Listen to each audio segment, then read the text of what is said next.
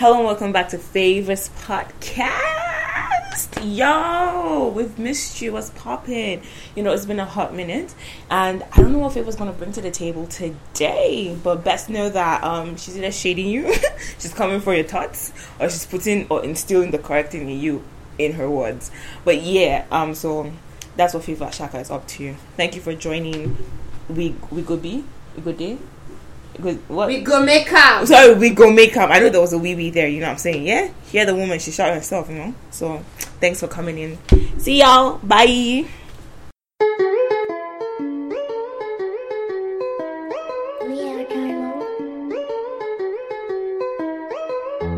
Welcome to the We Go Make Am podcast with Fave. This is where I let you into my thoughts and tips for being a better version of yourself. Enjoy the rest of the show.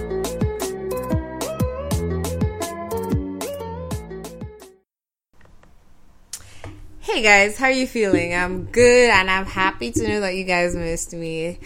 Guys, I've been fine. Firstly, I feel so loved and appreciated because I've had a lot of people come asking, Oh, are you good? Where have you been all this time? I've honestly been fine. Thanks to everyone who reached out. I really am fine. I just find that these days, like, I'm more interested in a couple of new things. Like, I feel the philosophy. I think it was a couple of minutes ago my sister was talking about how she thinks I'm really bored with life. So now I have a lot of intellectual conversations for fun, like things about how the world moves, ideologies. Those are like my new interests. And I think that it just started by going on YouTube to check out like a crash course on um anything. And for some reason, I clicked on philosophy and I was hooked. I went from YouTube to reading papers on it at midnight. It was very weird, but sometimes I wonder that maybe I could have enjoyed this at the university if I took it at university, or maybe it's just one of those things that you start to hate when you're required to turn in papers and write midterms. Anyways, that's where I've been. Uh, I'm also grateful for the easing of the stay-at-home order. I'm happy that restaurants, churches, gyms are now open, and it's annoying how many people want to work out.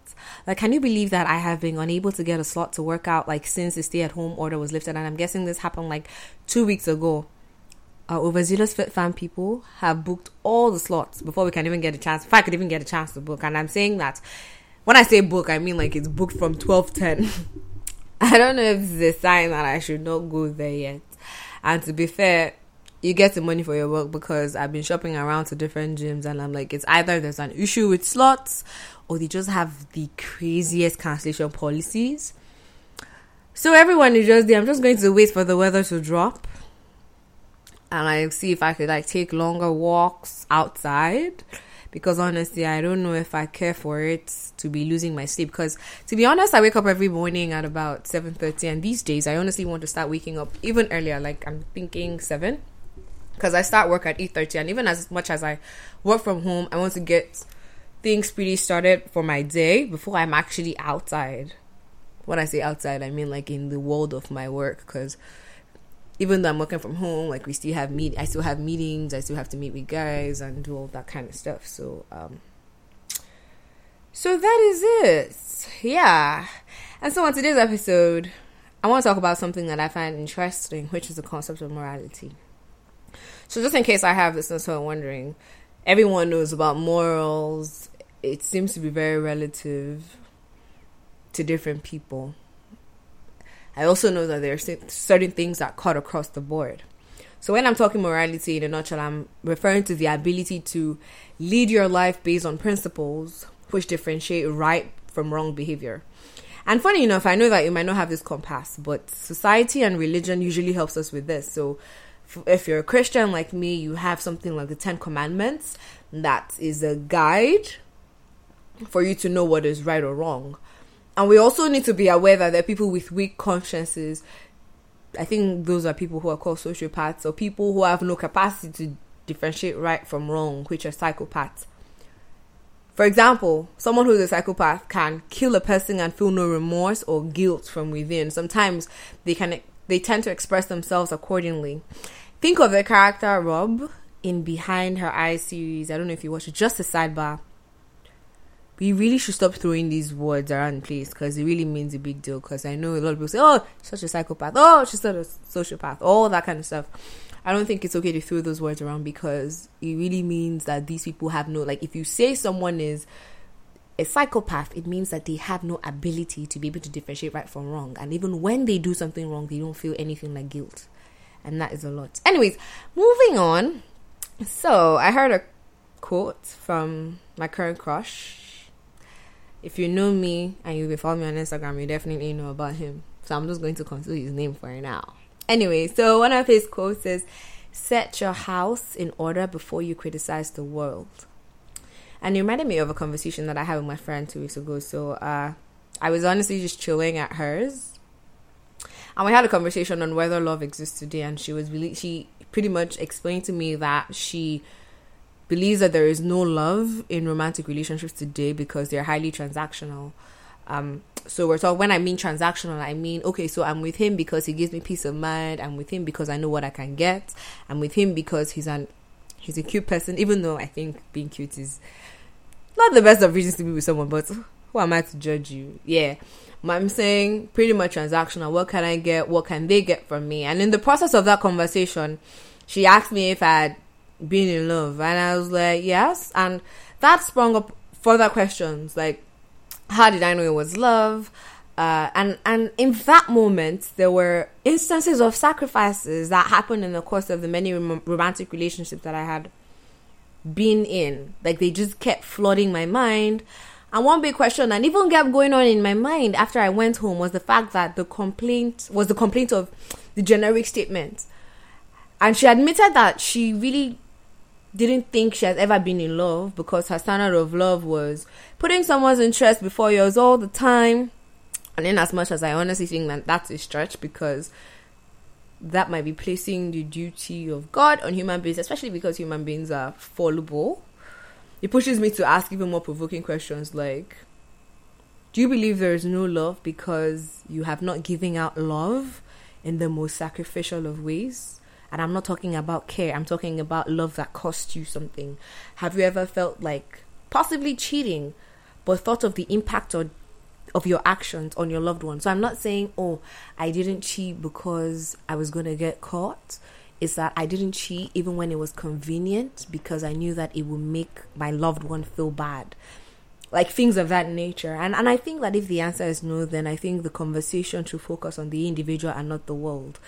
This is because I think that um, this thought pattern should translate into how we view the world. For example, if we have complaints on how human beings are wicked or how wicked human beings can get, we really can't fix every human being in the earth, but you can contribute your quota by making sure you're a virtuous person. Like you can teach your children to be people of virtue. You can make a difference in your small city. And just imagine if 20 people made a decision to be people of virtue I believe that the world is short 20 wicked people. And I've also come to realize that when it comes to things of this nature, there really is no gray zone. It's either you choose to be a virtuous person or be part of the problem. There really is no in between. And I know that we like to talk about a lot of shades of gray. And you can tell me much about how you were in a bad place, you had a choice, you had no choice, you had to defend yourself, it was a safe thing to do. I really understand these excuses because personally, I make these mistakes sometimes, or I make these excuses sometimes because there's always a reason to do a bad thing. I want to believe that even Adolf Hitler killed all those Jews for a reason which seemed good to him. There are murderers who kill for reasons best known to them. Let's say if a father killed a man who raped his child. Of course, his grievance is understandable, but based on the intrinsic value of life, it's not acceptable. Like the action is not acceptable, and so he's still going to go to jail. He's still going to do wrong things. Another example is let's say my boyfriend and I broke up. This one is if I don't want to shake anybody's table, but mm, let's say my boyfriend and I broke up because he cheated and I'm lonely and I need a rebound, and then I decide to string along a guy who is crazy about me because it's convenient. The loneliness is understandable, but the action is not. And so I appreciate people who do wrong things and accept that they are wrong things because they're aware of their demons, demons in quotes, as compared to just making excuses. Oh, that's how the world is, and therefore we just go for it. Ideally the rule of the thumb is to do unto others as you want them to do unto you. And until you get this right i think it's very hypocritical to complain about an issue that you're contributing to. And this is a note to myself as well. It's not just me telling you what to do. It's what it is. You really need to make sure that for everything that you're complaining about this world is a vicious circle. I think of the movie pay it forward. What goes around comes around the reason why we have as many issues as we have is because people were transferring the hurt, transferring the issues, and it just kept going on and on and on. And now we're stuck, and then we blame the world for our bad behaviors. We can decide to change. And that's pretty much it for me today. I'll just go back to that quote again because it makes a whole lot of sense. I really, really, really, really, really, I shouldn't be doing that. I really love that quote so much. Yeah. Yeah, that's it. Anyway, that's it for me today. Please don't forget to like, rate, subscribe. I know it's been a hot minute. We're rounding up this whole season. And so that was just a pre season break. I can't wait to hear from you in the comments or even in my DMs because I find that most people like to comment in my DMs and I appreciate that. Anyways, this is me signing out. You take care and have a wonderful day. Bye.